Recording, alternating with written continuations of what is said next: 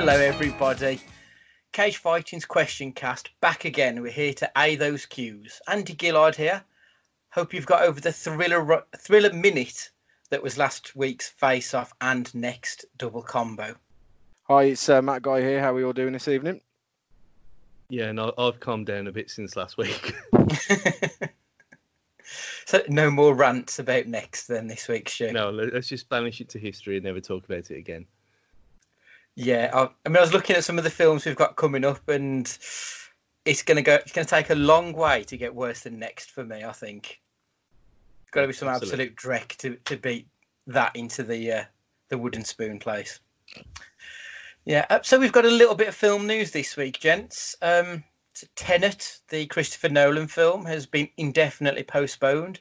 I know it was postponed back to June and then July and then start of August, and then they've just decided to completely put it on hold for now. From what I've heard, I think it's was it like a eight hundred million dollar budget, so they want to make sure that they can get everyone into the cinema before they release it. Makes perfect sense. But as a massive Chris Nolan mark, Matt, what film should I be watching so I can put the blues away? Mm, right, I'm thinking long and hard about this now. Because you're so sad, I think you need to divert your brain to be pondering the questions that Inception brings and all of the um, and all of the uh, trials and tribulations that that's going to play on your mind. But I do think that Interstellar is criminally underrated. Um, I really, really enjoyed Interstellar, and you look back at all the films that Christopher Nolan's done so far, and uh, Stu, I know that you're massively, massively into Christopher Nolan, um, and even if you want to just kind of kick back and relax with like the Dark Knight trilogy, uh, obviously it's not easy watching, as in family friendly that you're going to get your five year old to watch, but it's not quite as thought provoking as Inception. But for the reasons that you, you know, you want to get over your disappointment, I think Inception's the one for you, mate, today. Yeah, I don't think I've seen Inception since it was at the cinema. Mhm. It's almost one of those films where I think it was so it was so perfect that first time. Mhm. I'm not sure if I want to go back and revisit it. It was It's- such a great yeah. experience. it's funny you say that now i link i link a kind of theory to or or, or an effect that i call the lucky slevin effect because once you've seen lucky slevin once uh, lucky number slevin sorry you're never gonna you're never gonna watch it again really and have the same impact and i think that might be the same with inception um it's been a long long time since i've seen it so it would probably be but yeah i think to get your mind off your disappointment that's the way to go mate That's a great suggestion. Thank you. Uh, the other little bit of news we've had is that it appears that Fox are finally going ahead and they're going to give us New Mutants. I mean, it's only, what, 18 months, two years since it was supposed to be out originally. Uh, so, yeah, that's coming 28th of August. Obviously, they've not been happy with this film for some time. Now, we're obviously in this, this pandemic world are they sending this film out to just sort of die quietly without any uh, without any eye seeing it? What do you think, Stu? I think they should have just burnt it with fire years ago. um, since it's, I'm presuming that this is now the last one under Fox ownership with the uh, Marvel so. Disney buyout. So, and how utterly awful Dark Phoenix was. This was like the oh, is this going to be the going out with a bang? And it, it yeah. Rarely for me, I actually did watch the trailer for it, whenever that was. Mm-hmm. and it, it looked all right but that's again that's all it looked it looked all right so i think you're probably right there they are just just chucking it out and just get it over and done with and then just integrate it into the mcu in a few years time when everyone's forgot it all exists yeah, I mean it's a PG thirteen horror film. Yeah. With the best will in the world, it's not going to be brilliant. I, I'm kind of interested in the same way that I like watching The Room. That I know it's going to be a clusterfuck, but I will watch it regardless. Uh, so obviously we've put a, a call out for some uh, for some Twitter questions, and Matt, I think we've got had one in. Is that right? Yeah, this is the one that I want to talk about them really because there's a lot to play with really with the questions. So David Evans, friend of the show, has asked us uh, after we've had a brief flirtation of Tarantino looking to direct a Star Trek film, what director slash movie crossovers would you like to see? So Stu, what would you like to see? What kind of director slash franchise or movie crossover would you want to see?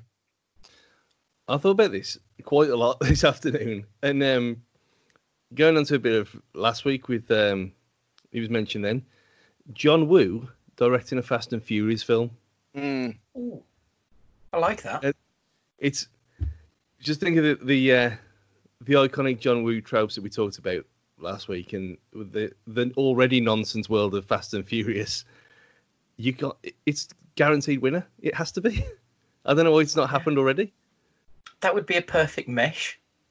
Yeah, it would it it fit, it would fit like a glove. Mm, I like that. My answer. All right, my honourable mention, because I have to do an honourable mention. I want to see Edgar Wright doing a Marvel film, and they took that away from us. and I'll be honest, I've never quite got over that. There's, But- there's there's parts of it in that film. Ant Man talking about. Yeah, I Um, there's still parts of it in there. There's a kind of like you can see you can see the, the threads that was his. mm, But I, I know what just- you mean. Yeah. I mean, at least we got his one comic book, book adaptation, which was Scott Pilgrim, which is a film I absolutely adore.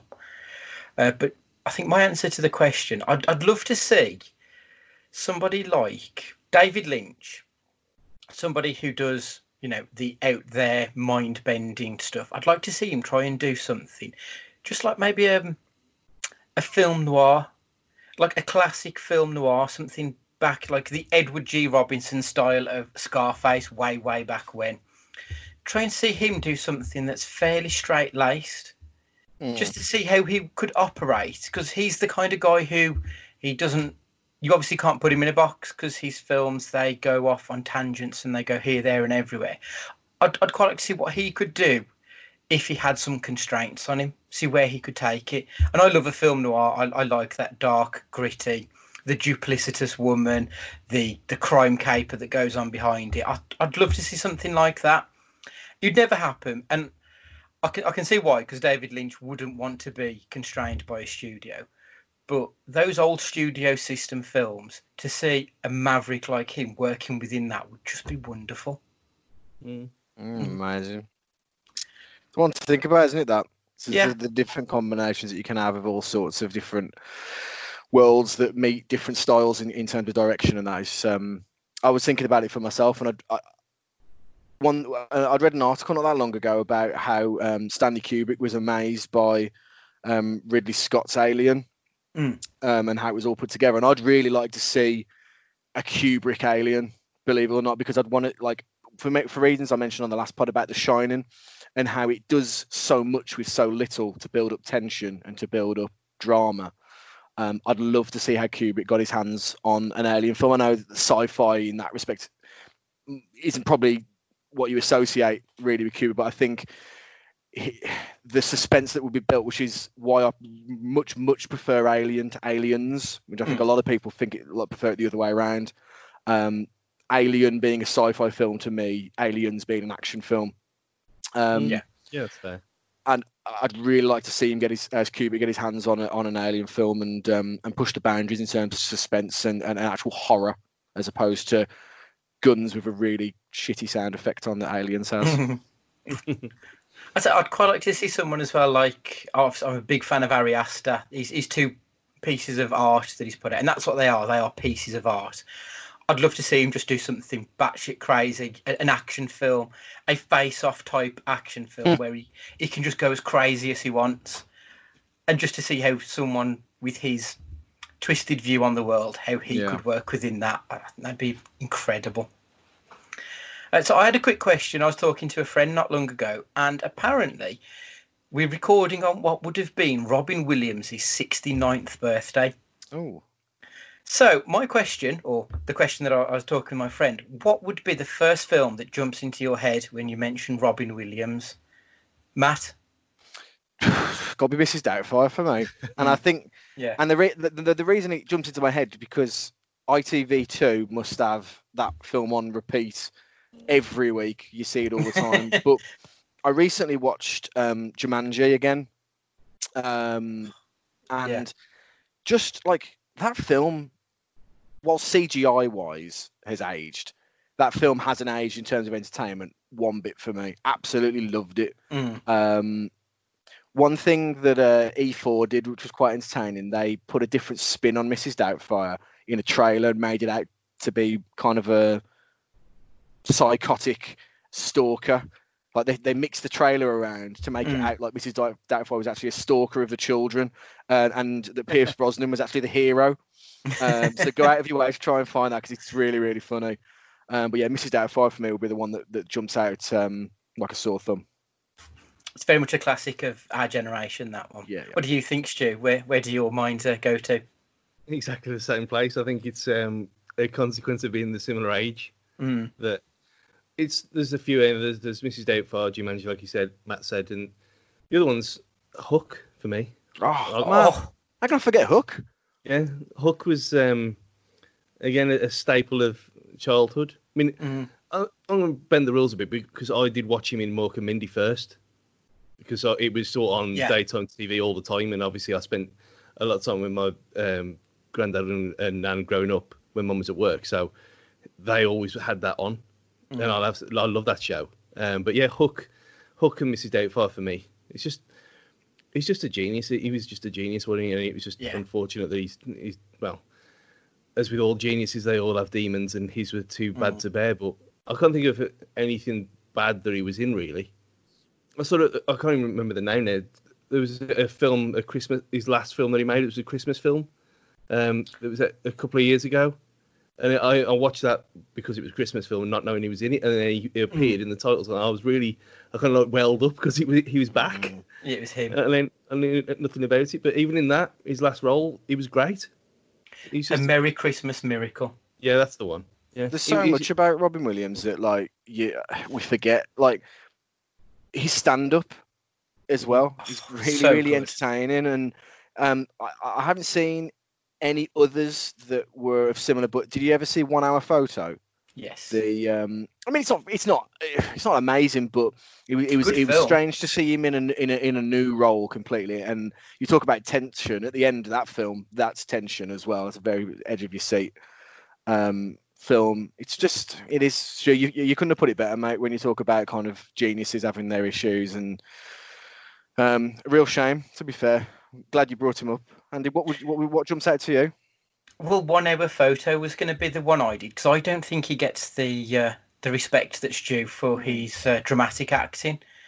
I think there's something about when you see people who are mostly associated with comedies, when you see them turn into a straight role, Mm. they can either sink or swim. And I always felt he swam. Uh, that and obviously Good Will Hunting. Yeah. I mean, that film it, it breaks me every single time. And knowing that the line about his wife farting when she was asleep, knowing that that was ad libbed, and that their reactions were genuine, makes me love that scene all the more. So those are the two that sprang to my mind, just because everyone knows him as a comedic actor and he's great at it. But there's a lot more to him as well. He was uh, he- he was a bit of an all rounder, I think. You know, I haven't And- seen in ages. Do you remember Jack? The Yes. one where he plays. Yes. Yeah. That was a I've seen lovely film, ages. that was, yeah. it was. And uh, Patch Adams, that was another one I Mm. remember uh, being a big fan of. and Aladdin, of course, as well. Of course, Oh. he was the uh, the main man himself, the genie. which was pretty much all ad lib. That's an incredible feat, really. I mean, both from the performer and from the artists doing the work as well. That's yeah, that that's incredible. That is when you think about it. So I read I read something about that probably about a month or so ago when I watched it again, um, and they said that they just put him in a booth and just let him go, and then Mm. they anim- they animated around what he'd done rather than Oh, the other wow. way around. Amazing. I mean, this is before motion capture, so it was all hand drawn. That's why it, it kind of looks like him in a weird way. Mm. It, it really is. Mm. Ah, it's fantastic. I need to watch that film again. I, I've only ever seen. I think I've seen it in like across two or three sittings. I don't think I've ever sat through and done it all in one go. Not that I can remember anyway. Disney Plus. Yeah, there. there's there's no excuse now, is there? Everything's available everywhere. right. So on to the uh, the normal portion of the uh, the question cast. Question one. You know what it is. What have you been watching this week? Stu. So I mentioned this last week about this um this program on this. Well, it's a, a kind of anthology series on Netflix called The Sinner, with Mhm. um, Jessica Biel and uh, Bill Pullman, and that's the first. That's in the first series. Um, second series is Bill Pullman and someone else because he's a detective, So it's like a, a case of each person who's been wrongly, um, well, you think wrongly accused of a murder of some kind, um, which seems obvious at first, and then but then she, he delves deeper into it, and it, there's kind of twists, and it gets in some really dark places at times. I think it's only like eight to eight to ten episodes per season. It's not very Mm. long, but it's just really, really good. It's really, really well made. And the um, there's three, I think there's three seasons of it now, and I I'm gonna watch that next. Um, but the second season's got the you remember the guy who was um did the American guy who did Orange Wednesdays. um, Yes. yeah, he's in it playing a, re- a, really creepy kind of like sect, like the head of a sect in the middle of Mm. the woods, which you you think of him doing on Orange Wednesdays, and it's a complete opposite role to him. But yeah, it's re- it's a really serious, really really excellent writing. It's just a again a hidden Netflix gem. Uh, It says Netflix original, but that could mean anything. It could be Yeah. from something else. Um, apart from that, I watched um, The Witch at last, which is just. I mean, I, wa- I went in knowing about its knowing its reputation and and our love of um, Ari Aster, like you mentioned already, Mm. and it's just you can't even say a single thing about it without ruining it. It's just one of them. Like I said, it's a piece of art, and Yeah. it, join, it joins that class of being a piece of art. It really does. But Yeah. So, a quick question on Sinner. It sounds similar to True Detective. Would yeah, that be just about accurate? to say that. Yeah. Similar kind of like not as good as the first season of True Detective, of Mm. course. Um, the second one could get in the next bin. Um, season season three's okay. Season three's all right. of True Detective, I, I quite enjoyed that one. Mm. Um, but it's that similar kind of vibe, yeah. Okay, cool. But yeah, the the Witch has been on my list for a while, and it's after you mentioned it to me earlier in the week, I have bumped it up. I just haven't had a chance to uh, to squeeze it in yet. My uh, my viewings this week, I've been watching some trash TV. I found a show called Deep Fried Masters, and it's the most redneck show I've ever seen. So there's basically three judges and about 10 contestants at the start and they all have to deep fry some food and they'll do like they'll deep fry cakes or pies or just anything you can imagine. The one guy deep fried some twinkie bars and tried to do some candy floss with it. Obviously it went to shit because he was deep frying it for crying out loud. But yeah it, it's redneck great british bake off. It, it's great fun. And the other thing I watched this week was a film called Palm Springs, which has just been released. And it's Andy Samberg and Christina Milioti, who was in, uh, she was the mother from How I Met Your Mother. And she's also in one of the uh, Black Mirror episodes. And it's basically, it's like Groundhog Day, but they're stuck at this wedding in the middle of the desert. And all hilarity ensues. And it it's it's comedy with a heart, which is my kind of thing generally. Really funny. I actually laughed out loud, which I don't normally do. But it's got J.K. Simmons in as well, and there's just something about J.K. Simmons trying to do comedy because he's such a gruff, mean bastard. when he says something funny, it just makes it it just really tickles my funny bone every time. So I'd thoroughly recommend that movie. Matt, what have you been up to this uh, last week? Well, I've got a recommendation for you, mate, on the basis of your trash TV. As a, it's although I see his videos on Facebook, what I assume is on YouTube. There's a Scottish guy um, called Dazza who does uh, a, sh- uh, a series called Does It Fry, and he basically he'll he'll put things into a fryer at home and basically rate them. And you think, what is this load of shit? But as you start watching it, man, it's it's like it's proper, it's proper funny viewing. So I think the latest one was a six-inch Subway wrapped in a Domino's pizza. Does it fry? And then he'll then he'll eat it, and we get to watch him. We get to watch him suffer through it. So um, yeah, it's Right. definitely worth uh, worth a watch. And that's just Um, on YouTube. Is yeah, yeah, yeah, it will be. Yeah, um, it's it's good. It's a good laugh. In terms of what I've been watching, a couple of things really. I've, I've only very, I've only watched two episodes of it. So if you guys haven't seen it, um, maybe you can give it a watch and, and give me your thoughts as well. Cursed on Netflix. Um, it's a um, you know uh, wizardry, witches, uh, medieval feel, um, kind of run of the mill kind of program really. Um, what drew me to it is Frank Miller's the executive producer, Okay. Um, and I'm yet to see that in it yet. It's not uh, yet as dark as I want it to be. Mm. Um, it's a little paint by numbers at the minute, a little bit too safe. Um, but I'm going to keep going with it because um, it, it, it has that crossover feel that Game of Thrones and The Witcher has given the world. Everyone wants to see that at the moment. Um, so I'm willing to get you know continue on with that. Whether it's going to be the what happened with the new Tales of Sabrina or whatever it was called, which I actually really enjoyed at the start, Mm. but then proper trailed off with that. I'm not sure, but um, as a new program, that's what I'm, that's what I'm currently watching. And I will um, say that just to jump in, it's got the worst teaser of all time on Netflix when it's just her standing on a rock with some Mm. CGI wolves and then nothing said. It, it just kind of circles around and it ends. I thought, what's Yeah. this about? exactly, exactly. it's- yeah, shouting it out's a good thing because what going on that, no one in their right mind would even give it a chance. Well, the, the reason we, we started watching it in the first place because my wife it, it has um, the, you know, the film The Huntsman. Um, Yeah. The it has that feel about it, so it's something that you'd watch with your missus, kind of thing. Really, that's might be a bit. But then when I saw it was um, Frank Miller was the exec producer, I thought, hmm, this actually might have a bit of substance. It might be a bit more gory and graphic than than than than originally led on. We're not quite there yet, but it'll get there. It'll get there, I think. Um, I'm also what rewatched just uh, uh, as a kind of a pick me up film from kind of a tough week at work. Watched Black Ball. If you've ever seen it, um, the film about the bad boy of British bowls.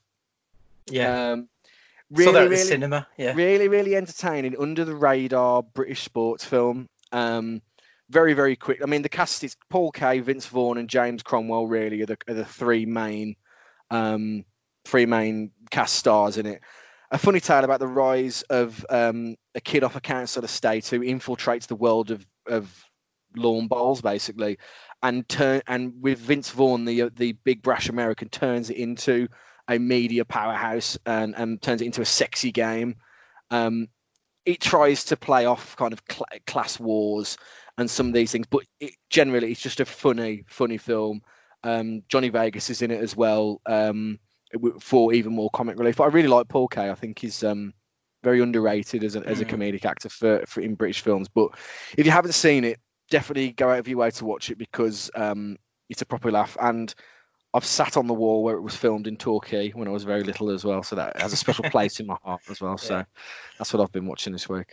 I do sometimes find that British comedy can be very disappointing, shall we say. Mhm. But Blackball definitely doesn't fall into that camp. I remember really enjoying that movie, Yeah, even though it doesn't normally. It's not normally the type of thing that that gets me. But yeah, Dennis Pennis Paul Kaye, fantastic. you look at you like you look at the cover of it, the cover art, and it belongs in a co-op uh, DVD bin at the end of an aisle. it just has that look about it. Do you know what Yeah. I mean? That you wouldn't like. Why would you pick this up? It'll be at a car boot sale, but honestly, give it the time of day. You'll you'll, you'll enjoy it. Mm. Uh, That's a film I haven't thought about in a long time. I'm quite glad you reminded me of that. I might watch Get it that on the myself list. this week. Get it on the yeah. list.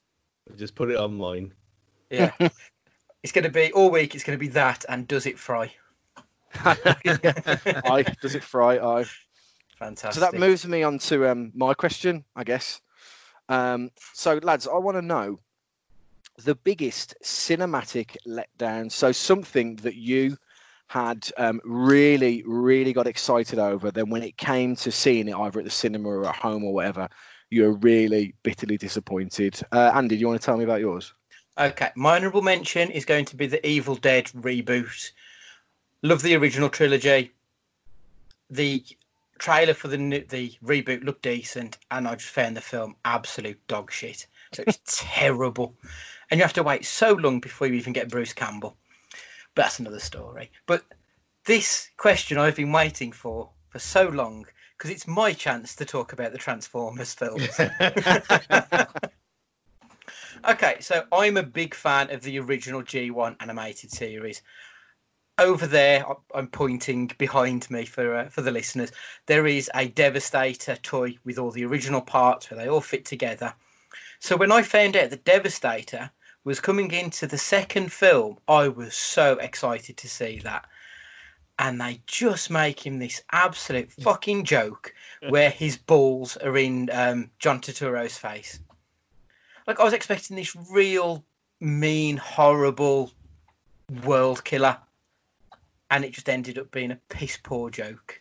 I was so excited, and I remember the the adverts, the trailers for it looked brilliant. It looked like it was going to be action packed, and and I liked the first film, so I thought they're going to take that, they're going to run with it, they're going to expand it, and they just shit the bed with it big time. And like an idiot, for every single one that's been released, so the third one, the fourth one, I was still excited, thinking this will be the return to form. It'll be just like the first one, and it just wasn't. It was just shit every time. Like I don't even bother going to the cinema to see them anymore because I know they're going to be terrible. Wow. There's my uh, next rant for you. Didn't like it. Didn't like it then, Andy. No. I did not. Stu, can we have the rebuttal? Thing is, when we when we all saw that, um, I can't remember what car it was now. There, there was a, a an advert that for a, a car that was Transformers like. I, I can't remember what it was. Years before the films even came out, and it was like a Transformers film could look like this, and I, I can't think what off the top of my head what it was now. And when I went to, I mean, I, I was the same thing. I wasn't as, I was more Biker from Mars than uh, Transformers, but when I liked it good enough, and uh, with everything else, He Man and everything like this, but I just thought, well, it's a film. Keep it separate from what it was before. Don't be disappointed. I just accepted it for what it was. I, I think Goldie was the same, and it with the messing with things and changing too much and all that stuff. But all very valid points, especially if you. And I know if it, when the Uncharted film comes out in a couple of years, if that's if it ever happens at all, I know I'm going to be disappointed if I compare it to the games because it's a film, it's not a game. So just from that point of view, it's I just take it for what it is, and it's Mm. nonsense, but it's fun. Even compared to the first film, though, it is such a step down in quality. Yeah. Like the first one, don't get me wrong, the first one's not Oscar worthy, but it's good fun. And each one, it's it's not even diminishing returns. It's so much more than that. There's just nothing.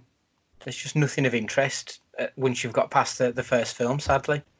I watched the um the last night again, probably before lockdown, and watching it on the projector is too much because there's too much ex too much going on. It's like every every film gets bigger and bigger, and in that case, it's not for the best sometimes because it's too much on screen at once and it messes with your head. Mm. Um, but I know it's a bit of a parody talking about Transformers every single week, but it is films I'll just put on. If you just if I, in one of them movies where you don't know what to watch, just put Transformers on. It don't matter. That's what they are. Fair enough. But but they don't make me mad. No. What So what's make you yours, mad, Stu? After watch The Force Awakens, and we was really looking forward to The Last Jedi. and um, no, uh, going back on it though, and um, watching it again, it's not as bad as the first time when it was we were just utterly confused. But yeah, the one as soon as the question came up, the first thing that sprung to mind was Matrix Reloaded, because it was just down the line. Now we've got the full, full three of them, and they do make more sense. But having it, and we all knew it was a trilogy, and it was going to be a cliffhanger at the end. But it was just so different to the original that it was just like, what the fuck was that? And Hmm. it was it took a long time to kind of it probably took till watching the third one and then watching them again as the three to get over the fact that it was it was an all right film but in that initial cinema disappointment that's head and shoulders above everything else Is Reloaded the one that has the Zion sex party scene?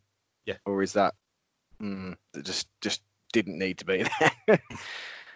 yeah, it's Yeah. after, in the in the first 15 20 minutes as well yeah, yeah, yeah. Yeah, that just that stuck out like a sore thumb for me. That. have you seen them now andy No, still not. I've got no excuse. I'm in lockdown for crying out loud, and you learned that box set at christmas yeah, I know. I just, I just haven't got the energy to to look at it. You keep telling me how shit they are, and if they were 90 minute films, I'd just play through it. But knowing that they're like what two two and a quarter hours, something like that, just seems like a real effort. Mm. Mm. When I was thinking about this um, question to answer, I um, one thing came to mind. Now I don't know if you remember a film um, at the start of the what are we in now? The tens, Are we in the tens? Well, we were. We were We're in the twenties now. We're in the twenties now. We were in the tens. Um, called Battle Los Angeles. Um, so let me paint the scene for you. Basically, it's um, one of the. It was such a good trailer. This tra- this exactly whoever put the trailer together deserves every penny that they got paid for. Um, it, it had a really really haunting music called "The Skies Gone Dim," which is on YouTube. I can't pronounce the guy who made it, uh, so I'm not going to attempt to insult him by doing it. and it just looked like it was going to be a, an, an action-packed alien invasion film, which is right up my street, but have a little bit more substance to it, have a little bit more drama, and be maybe a little darker. Um, and what it ended up being was just an incredibly run-of-the-mill film where it just forces it. It forces all of the cliches upon you, like you know, including like bringing in one of the members of the army where it's his last shift. you know, it's his last, not even tour of duty, like it's his last day. That kind of like Okay. easy, you know, trying to get us to care about the different soldiers by giving them a minute long, juxt, you know, like character development, and it was just crap. Basically, it was, it was shit, and I was really disappointed because it's panned a little bit, but. War of the Worlds, I really enjoyed Tom, the Tom Cruise War of the Worlds because I just love that Okay. alien invasion film. Signs, I love that film as well, even though it's a bit crap because it's about an alien invasion film. I just love that that world, and this had this was it was meant to be the one for me, and I feel very personal and bitter about it because it ended up being awful. Um, yeah, and uh, we'll, we'll we'll probably tag it in, in into the um into the audio of the show, but the the theme tune alone, when you listen to it, will make you think it's a different film to what the film actually is, and that's what sometimes I feel really cheated when I see a trailer. So, for example, the um the Kray twins film. Um, Okay. Yeah. that was Tom Hardy. Um, I can't remember what it's called now. It made it out to be like a real action film, as you'd expect from a film about the um, the Krays. But it was much more of a love story than it was an action film. But the trailer made it out to be that way, and and I felt cheapened by that as well in, in a way. But um, yeah, Battle Los Angeles um, is up there as a really big disappointment for me in terms of um, in terms of a film. Have you seen it, Stu? yeah, I had the same thing. I went to the cinema to watch it based on the trailer. I know we were duped. That's that's got to be thirty quid there down the pan um, between the two of us on that. Because there was Oh. another one. Because there was, a, I can't remember what it was called. It's been. I know exactly what you. I know the film you're thinking about as well. It was like a, it was really low budget, and it Yeah. was. It, I think it had a. It's got a sequel now as well, and Are we on about the Oh. one where at the end he becomes the alien? no, that's um, that's the uh, South African guy. eh? That's No, no, no, uh, no, Shallow not- not- Not not District Nine. There's another one where like he becomes part of the part of the machine at the end, like the part of the um. I know. Skyline. Skyline. Skyline. It might Skyline. yeah, that's the one. I love Skyline. It's proper trash, but I, I it's a good fun, just no brainer watch. Yeah, that's what 'Cause that's I- what I thought it was going to be. I thought it, again, Right. it, it's a bit like when we were due with Man of Steel as well. Mm. that looked that looked incredible from the trailer, and then it was just all right. No, I quite enjoyed Man of Steel. It was all. It was. all- It, Yeah. it, it didn't stand up to its trailer though. That was. Oh, true.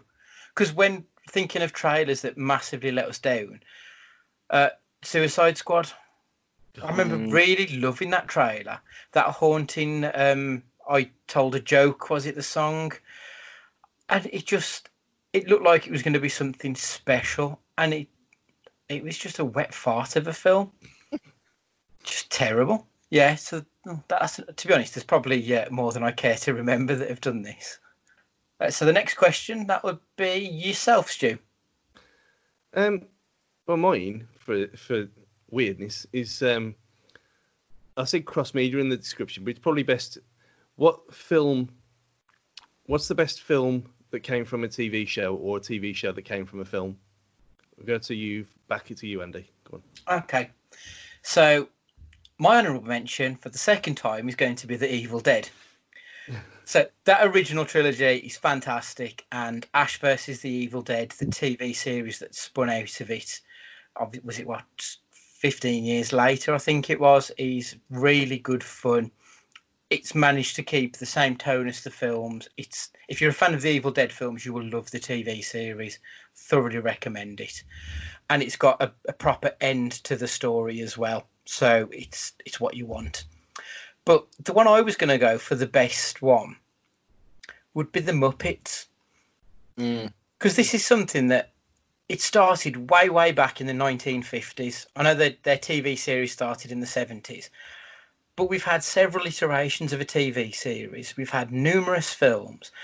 It's managed to keep up with the zeitgeist that last one with jason segel uh, writing it was fantastic it's one of the best family films i've ever seen it's incredible and there are very few films that have spanned that length of time that can still feel relevant now.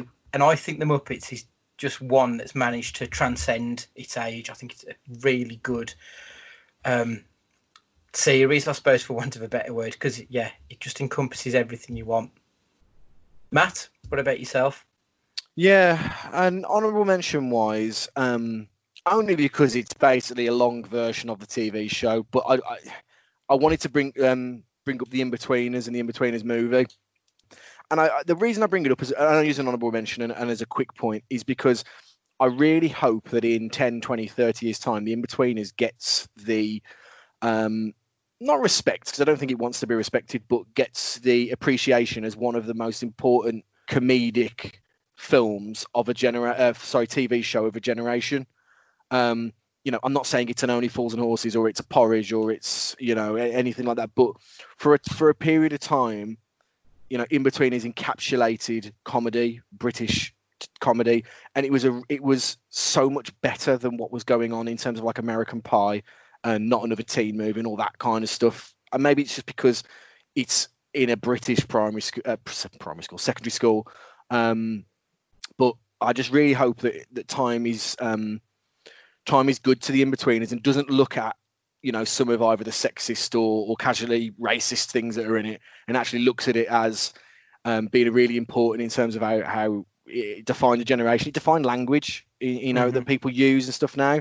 And um, yeah i just hope i hope time is kind to it. One thing from a more serious point of view um, the tv adaptation of the 1973 film westworld um, and the hbo westworld that we've got now. Um, purely down as it's got cage cast favorite uh, cage fighting ed harris uh, involved um, who is excellent in it. And you know it, it it explores the question of humanity not only within humans but within you know androids and what what is sentient. And it's it's just a really slick well put together show. I think the film i love you man talks about how hbo shows are just that good and it, it, it's a joke but it's actually true Mhm. because westworld is so slick and so good and and and it's really really worth your time if you if you enjoy kind of dystopia and and sci-fi and a little bit of you know drama and and everything that goes with it it's um it's a really excellent watch Mm. The only reason that didn't make my list is because I've, I've not seen the film, but that Yeah. TV series is just. It, well, it's as good as Game of Thrones. It's that level of production. It's just It's- phenomenal. it's top shelf absolutely um in terms of um in terms of a tv show it's, it's up there in the godlike tier Mm, definitely. Yeah, I had I went I had one for me going it either way, um, but honourable mention, of course, to uh, Bean, the disaster movie. Uh, oh yes as um, as a film adaptation of a TV show in the Mm. same universe. For you didn't really didn't need to see the series whatsoever to enjoy that film, and it's it's utter greatness. Um, but now that from film to TV, when we Fargo, Mm. which Very um, good. It's all I think all three seasons are on Netflix at the minute.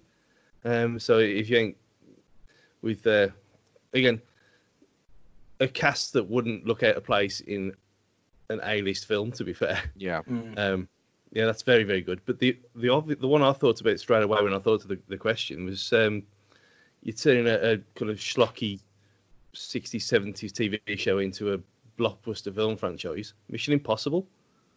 Yeah. Absolutely. yeah, yeah. It did when you you look at what happened with Man of Uncle, which was similar kind of era. Which I love Man of Uncle, the series, Mhm. and the, the film was okay, but it was never anywhere near Mission Impossible level. I just thought, well, they've used source material there and ran with it to a massive degree, and it just carries on and on and on. It, it, it don't matter how old Tom Cruise gets, he still gets something. does his own stunts and just does his own thing, and you could argue that every single one of them is better than the last, a bit like Fast and Furious. Yeah, they are, aren't they? There's very few because that first Mission Impossible was okay, and if if you stopped there, you would be missing out on so many great films. That last one was brilliant. Really enjoyed it, and um, Henry Cavill I thought was superb in that film. I'm glad Yeah. you said that because I haven't given Mission Impossible the time of day. If I'm it's honest, really good. It's a- we watch. Well, I tried to get Annabelle to watch it as well, and we, we watched the first, and she really didn't like it because the first one's more like an espionage spy film, and that's Mm. that's what it is. And it only takes the uh, again sticking to the theme of John Woo to Mhm. uh, to come and uh, spunk up the second one, and um, it's I mean that's the second one with Dougray Scott as well, in possibly his best role up until there. That woman. Um, that it's just that they are just really really good films in their own right. I mean, if, if you like the the Bourne films for that their kind of genre, Mission Impossible is the same tier in theirs. Mm. It's really excellent. Yeah, I think Bourne is a decent comparison. It's it's like if Fast and Furious films were in the Bourne universe. That's happening there. So it's got that that big balls to the wall kind of thing with it. Really good. I think you'd like them, Matt. I really do. And it's one Well- of those where it just gets better and better. I'm I'm guessing the Simon Pegg effect has uh, an influence, Andy, and Uh, yeah, definitely. it's almost not- like oh, carry on, Stu. No, so he's he's a bit uh, he's a bit of a bit part player A to start with, and then he kind of gets integrated into the Mm. team. It's more it's more when Ving Rhames, if anything else, is really good in them. Yeah, Mm. he is. Yeah. But I think with- I think Simon Pegg, I think in the later ones he does help with some of the script writing. So you do get that that sense of Simon Pegg in them, which yeah. obviously, as you know, I'm a massive fan. So yeah, they're, they're very much up very, fucking- very much up my boulevard. Yeah. Easy for you to say. yeah, And, it uh, was. Limp Bizkit soundtrack as well. I'm sold. Why don't, you, why, don't you, why, don't you, why don't you kick off with that, Stu? I would have uh, got it immediately. I actually I actually bought the soundtrack CD for the uh, second one, the whole album. Of course, it's Take a Look Around, isn't it? The Yeah. song Yeah. Take a Look Around. Oh my god, that Mm. Mission Impossible 2, isn't it? I think. Yeah. Also, Metallica, I Disappear is on Mission Impossible 2 as well. The song that they made for um for, for that film as well, for that soundtrack, I should say. So maybe maybe its roots lie a little more in rock and heavy metal than I thought. And um, Thandie Newton from Westworld is in Mission Impossible 2 as well. There we go. Mm. Okay, that's my that's well. I I said I was going to watch Hamilton, and I haven't got around to that yet either. But um, so don't want to start you off, Stu. Sorry, mate. I've watched it four times now. Yeah, I'm on my fourth. Yeah. Good grief. It's just so endlessly watchable, and then the soundtrack goes on as soon as I get in the car as well. I've, I've never ever watched it. I know this has gone to, to Hamilton talk again, but no film has ever. Um, well, it's not. No piece of whatever this is has never grabbed me like this ever, in with anything. I'd normally watch it and then listen to the, a few songs later on, but I'm almost like addicted to it. I need to stop. I, I know it's probably a good question for another question, Cass, so maybe maybe we'll use it. But I've never really grabbed a soundtrack from a film and then and then jumped on it and been that into it, except for the Rocky films and all the some of the some of the tracks that came off. That's some of like the real '80s power ballad song, "Hearts on Fire," that kind of yeah, wheelhouse, which um, that's know, a banger. That is to be fair. it fair. ticks all the. If if that's coming on on a Christmas day or or, or uh, if I'm in Reflex or Pop World, you better believe I'm strutting my stuff to the Mm. dance floor for that. I think 100%. mine, the one I, I bought, um, even though I hadn't seen the film until we recently reviewed it on our other podcast when we did the film cast episode of Goal. Oh yeah, yeah. yeah. So on that soundtrack, there's like Kasabian and Oasis, and it's very much my kind of music. So that, that's the only one I ever jumped on, and I'd, like I say, I'd never even seen the film until a couple of months ago. I think that the only film, the film soundtracks apart from Mission Impossible, I was thinking about this now. There was one, and then I thought, no, there's actually two. There's the one, the uh, soundtrack to the Full Monty. Mm. Yeah. She's well, it's a bit of everything, eh? Um, and I think still featuring Gary Glitter as well, mm, controversially. Um, but the uh, the other one was Kevin and Perry Go Large. Oh yes. Bloody hell. The ce- the soundtrack to that is as a as a se- as a kind of time capsule of the time. That's exactly what that is. Mm. I watched that film not that long ago, like a couple of months back, and it's not like it's a good film by any stretch of the imagination, but it does very much transport you back to that late '90s sort of feel. It might not work for everybody, but I I properly enjoyed it. Yeah, I don't, I don't think any, anyone under the anyone in their twenties now would even get that whatsoever. No, no, I, I don't think it would work. But I love Kathy Burke. She's Mm. one of the actors I will watch in anything. I just think she's fantastic. It's, it's funny. I was at the loft the other day, and um, the one soundtrack that I do own, and I've got a physical copy of. I've only, believe it or not, I've only ever been to one convention in my entire life, like a Comic Con, Right. and this was like at Aldersley Stadium when Phantom Menace was out.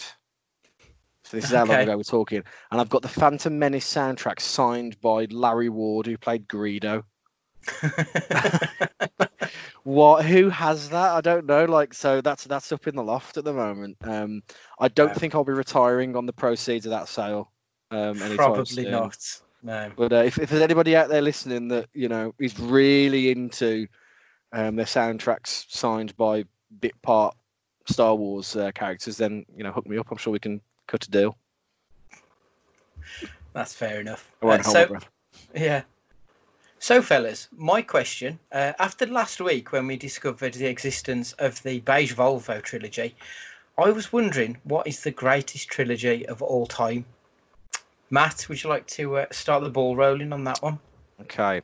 Well, I don't want to steal Stu's thunder here or anything, so Mm. yeah, Philly might pick this. So I've gone a little different, and instead of greatest as in um, kind of critically acclaimed, one trilogy that I really enjoy is actually the Lecter trilogy, as in Hannibal Lecter, Silence of the Lambs, Hannibal, and Red Dragon. Hannibal was a bit of a disappointment on on the really creepy and um, tension, suspenseful Silence of the Lambs, but Red Dragon um, was a real return to form, the prequel to, to, to all of this going on. Um, I just really like Anthony Hopkins. is an actor that I really haven't invested enough time into.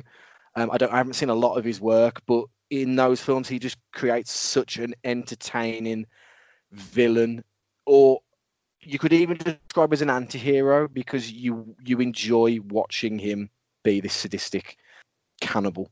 Um, and I think the films are just put together really, really nicely. And based on actually a question that we, we, we've already discovered, turned into a really excellent program as well, um, which um, is, a, is worth a lot of people's time. So, for purely entertainment's purpose, um, I'm going with the Lecter trilogy because their um, horror is that horror sci-fi, anything dark and morbid is is my wheelhouse. So um, that's what I'm going for. Obviously, there are bigger and uh, there are bigger, more or critically acclaimed trilogies, but for something that really ticks all the boxes for me, it's really up there.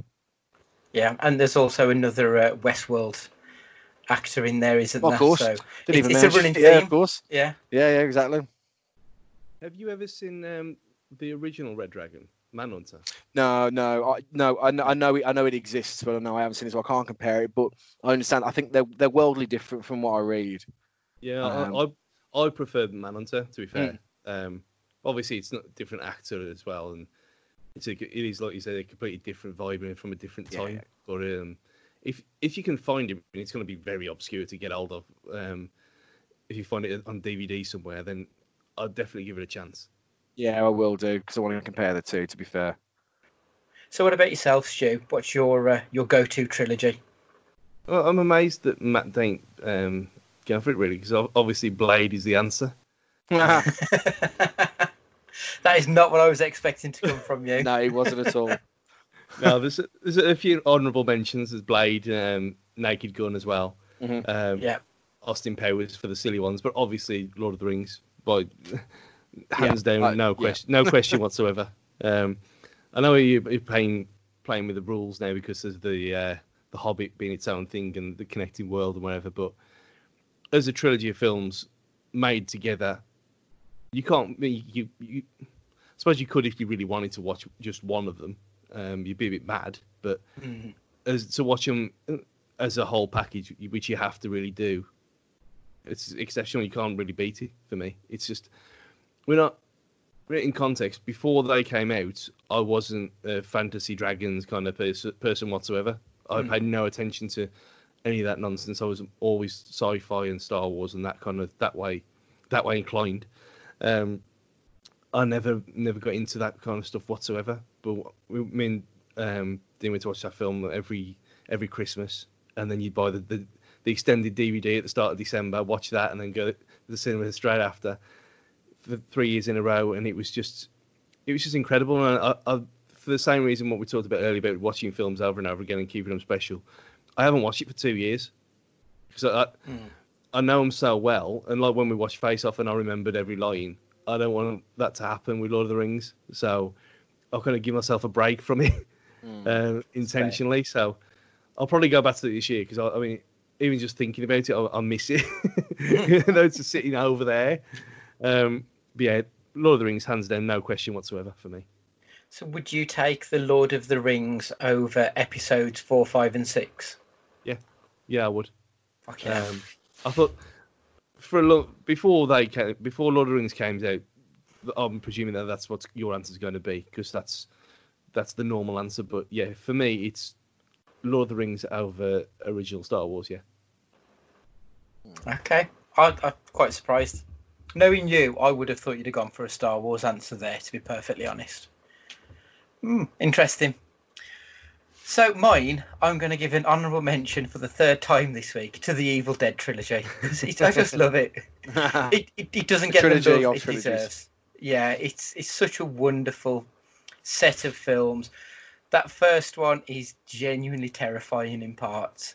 The second one is a good old-fashioned horror film, and the third one where they're throwing the comedic elements, and it's a bit of a romp. I, I just, yeah, it's a really good trilogy. But that's just my honourable mention. Normally, I would probably go for the Cornetto trilogy, as you both know. For me, that is it's two tens and an eight. I think you know those films are just fantastic. But the trilogy I'm going to go for, it's going to take us full circle, and it's the Dark Knight trilogy. Mhm. Batman Begins is, Mm. I mean, the, the film starts at a ten. Batman Begins is a fantastic movie that I think is often overlooked because of how great the Dark Knight is. Mm. But the Dark Knight's an 11. It's that damn good. And then I think a lot of people do poo poo the final film. But for me, again, it's such a good film. It's, it's actually a film which has got a storyline of a man who has given everything to the city he loves and he's now broken down. But he's got one last job to do. And it, it doesn't feel cheesy, which I think a sign off to a superhero film can do. And for me, it, never gets quite to that point the villains in all three films are entirely believable human beings. Yes, brother. That's right, yeah. Um, you, you never look at it and think it's. It, it, yes, I know it's based on a comic book character, but at the same time, it's basically a detective who just happens to wear a rubber suit. If he was just in a dirty Mac and it was Columbo, you wouldn't think twice. It's a very similar sort of feel that it's it's just what he wears that makes him look different to your average, um, you know, hero. So for me, it would be the Dark Knight trilogy. Yeah, Yeah. pretty much grounded in realism is exactly what the tagline of it should be. Mm. But I, I was going to say that there's been no honourable mention for The Godfather. I think it's just based on uh, there's there's so many trilogies that, Yeah. that its third installment absolutely brutalizes it, and Yeah. that's where the Godfather is for me, unfortunately. Um, it's the the perfect duology. The third film is just and and funnily the Ma- the Matrix for me is the reason why that didn't make it because I the first the first Matrix film is so up there. It was exactly it's so new metal which Mhm. is the, the time like the music that I grew up with. It's so new metal in. It, it's those big long black trench coats and it's uh, it's just it's just everything that encapsulates what I was growing up The Matrix, loved it, but the third one and it just didn't. He did nothing for me. And The Godfather, unfortunately, like you know, excellent. W- one thing I wanted to ask you guys: Are there any quadrilogies? are, there, are there any um, that actually the fourth film ruins it entirely for you or, or, really takes away. So mine, for example, would be I know films have come out since, but there was a massive time jump. Um, Alien and um, mm. the the fourth Alien film, um, which re- Resurrection. It was really, really. Uh, it was just, just awful. Absolutely hated it. Took away. I mean, Alien Three was a stretch with a dog alien. Um, but it's still it was added. It was good enough for me. I I, I liked I liked the idea of it being on like a, a prison colony planet and, and, and all that came around. But the fourth one, he just ruined it for me. So, is there anything that immediately jumps out to you guys, like a film that pushed pushed your franchise too far? Yeah, I mean, the one film that I refuse to accept exists is the Crystal Skull. Like mm. the first three indie films are fucking brilliant, but the the fourth one of the franchise is. I, know we mentioned it uh, last time out about the CG of the monkeys and stuff in it, and it, it's so so subpar for that cast and that director that it's it's an insult to what came before it. So if either of you two would have said that your favourite trilogy is the Indiana Jones trilogy, I would have perfectly accepted that because yeah. I just ignore the fourth one. It, it doesn't exist. It, there's so many of them are like that. Like Stu, what what? Obviously, you're massively, massively into Die Hard. Where are you with the the latest Die Hard film in comparison to the originals? The the first two are superb. Mm-hmm. They're just the first two are, are tens. When there's there's some years when I prefer prefer Die Harder to the first one. Some sometimes. Um, Vengeance is all right. Vengeance is probably eight-ish. Um, Hard 4.0 where you're jumping over helicopters and it gets a bit nonsense. And then it should have just been that, just leave it there. Um, and so you, you for the fourth one of that is probably a stretch as well, um, to be honest. Mm. Um, when when you bring his son back and all that stuff, and this Vendetta game was better than, than the last film. Mm. Um, but yeah, it's it's just a case of more is not best sometimes. Mm. Um, and I know you were going to say with Crystal Skull, that was what I was thinking as well. Um, but there's uh, Superman 4. See, I think Superman 4 is better than Superman 3. like, is... Neither's good, to be honest, but no. it just edges it. Superman 4, it was just throw it as much nonsense at the screen as you possibly can do and see what sticks because you've run out of money kind of situation. But yeah. I mean, that's what it looked like. Um, yeah, it was cheap as shit, wasn't it? There was the budget was must have just been zero dollars. It was awful. It's a bit like RoboCop three as well. I know you saw I never four. saw it. The, fir- the first one, excellent. The second one, okay. The third one, where he gets a jetpack and he can fly and he can take his arm off with a gun, um, and and then the fourth one, which is the series, just completely ruins it all. It completely ruins everything. The the prime directives they're called. Mm. Um, and it, it, was like a PG daytime Saturday um, oh. TV. Yeah, exactly. Good God. We for RoboCop, so he doesn't he doesn't swear. You don't see any violence or anything like that, and it's the bloke just looks like he's got cancer rather than being a, a, a cyborg. So it's just not very good at all. And it kind of, I think Gold, Goldie sold me the Prime Directives for about five quid on DVD. Hmm. There's, there's three of them, three films, three ex, three extra films that are just one one whole box of nonsense. So, so Stu, I've got I've got a question for you then. Prime Directive RoboCop or WCW RoboCop? WCW because Prime Directives is just so bad. to be, I'd want a RoboCop that teamed up with Sting as well if I was. Uh, yeah, if I was absolutely. You know what? So, I'd, I'd, even take. I'd even take the um, the Joel Kinnaman RoboCop over the Prime Directives, and it's. I know that that film gets a lot of shit because it's. It should never just. It should have been just been called something else other than RoboCop because it's an all right sci-fi film in its own right. And it's got mm. moments, but It's not RoboCop at all. So going on about quadrilogies, where do you stand on the Mad Max foursome? Because obviously I know you've got your first three, which are obviously uh, Mel Gibson, Yeah. and then you've got your fourth one, which is Tom Hardy. I think that that's possibly that if that ends now, that has gone out on a high. Those first three are fine; they're, they're not bad films, but the fourth one is like twice as good as the next closest one for me. Fury Fury Road's excellent, isn't it? Mm. It, um, it really is special. I mean, I I think I might have seen one of the original Mad Max years ago, so I can't really compare them to, to Fury Road. But if Fury Road is a standalone piece, is absolutely excellent. Stu, have you have you seen them? Are you more Yeah, I- of them? I watched them um, in the build up to Fury Road coming out. So I was I was in the same boat. I hadn't seen them for a long. I mean, I think I, I watched them when I was a kid. Um, and I, I remember watching the third one, the third one with Tina Turner in. I remember watching. I remember watching that when my nan was alive and she died, died in '95. So, Still. um, if that even works or if that's kind of some kind of warp memory, I don't know. But yeah, the F- Fury Road's absolutely excellent. And have you seen the black and white version now? Not yet. It's it's something I want to try and find, but I've just not been able to yet. It's it. I- I'm sure it's on the Blu-ray. It's worth it's worth buying Okay. just for that. Um, because that uh, as a you could you could call it as a noir piece. Just just doing that to it, it just works. Um, yeah. So I'll, I'll probably I agree with you in that one. That's the, a rare case of the fourth one being better. Oh, the, Hmm. another one, Lethal Weapon. Lethal Weapon Four Yeah. is it's it has no right being decent at all after su- after such a long time and in, in still not being retired um and being very old to this shit with um Jet Li the fourth one it's yeah, it's all right It's good fun, isn't it?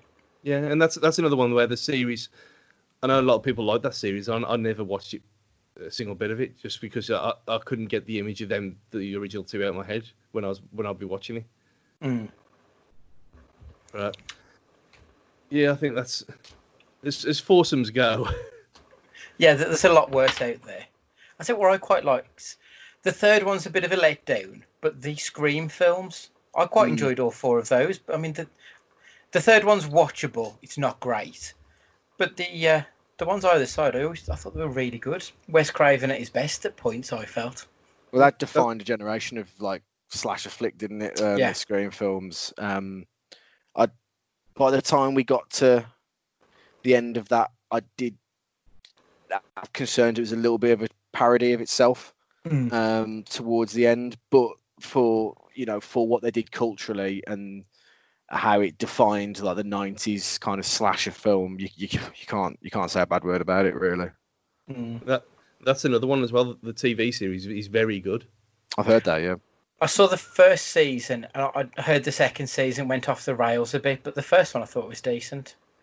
It ends because it, doesn't really end, and they bring it back for a Halloween special. So you have to kind of watch the special to get the end of the second series, Right, okay. which was a, a weird way of doing things. And I think it was only about a two or three week like waiting at the end anyway. Um, but it's the fact that it's listed as a special rather than the end, last episode of the season. So it does wrap it up really well. Mm. Fair. I, I always intended to go back and watch the second season of it, but then I just read that it went a little bit too crazy, so I never gave it another go.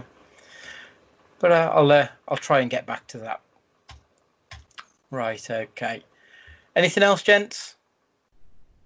I think we've uh, we've hammered the trilogies to death. I'm looking forward to catching up on some of these and seeing some things that I've um, haven't seen for quite some time and having a look to see how they've kind of aged over time.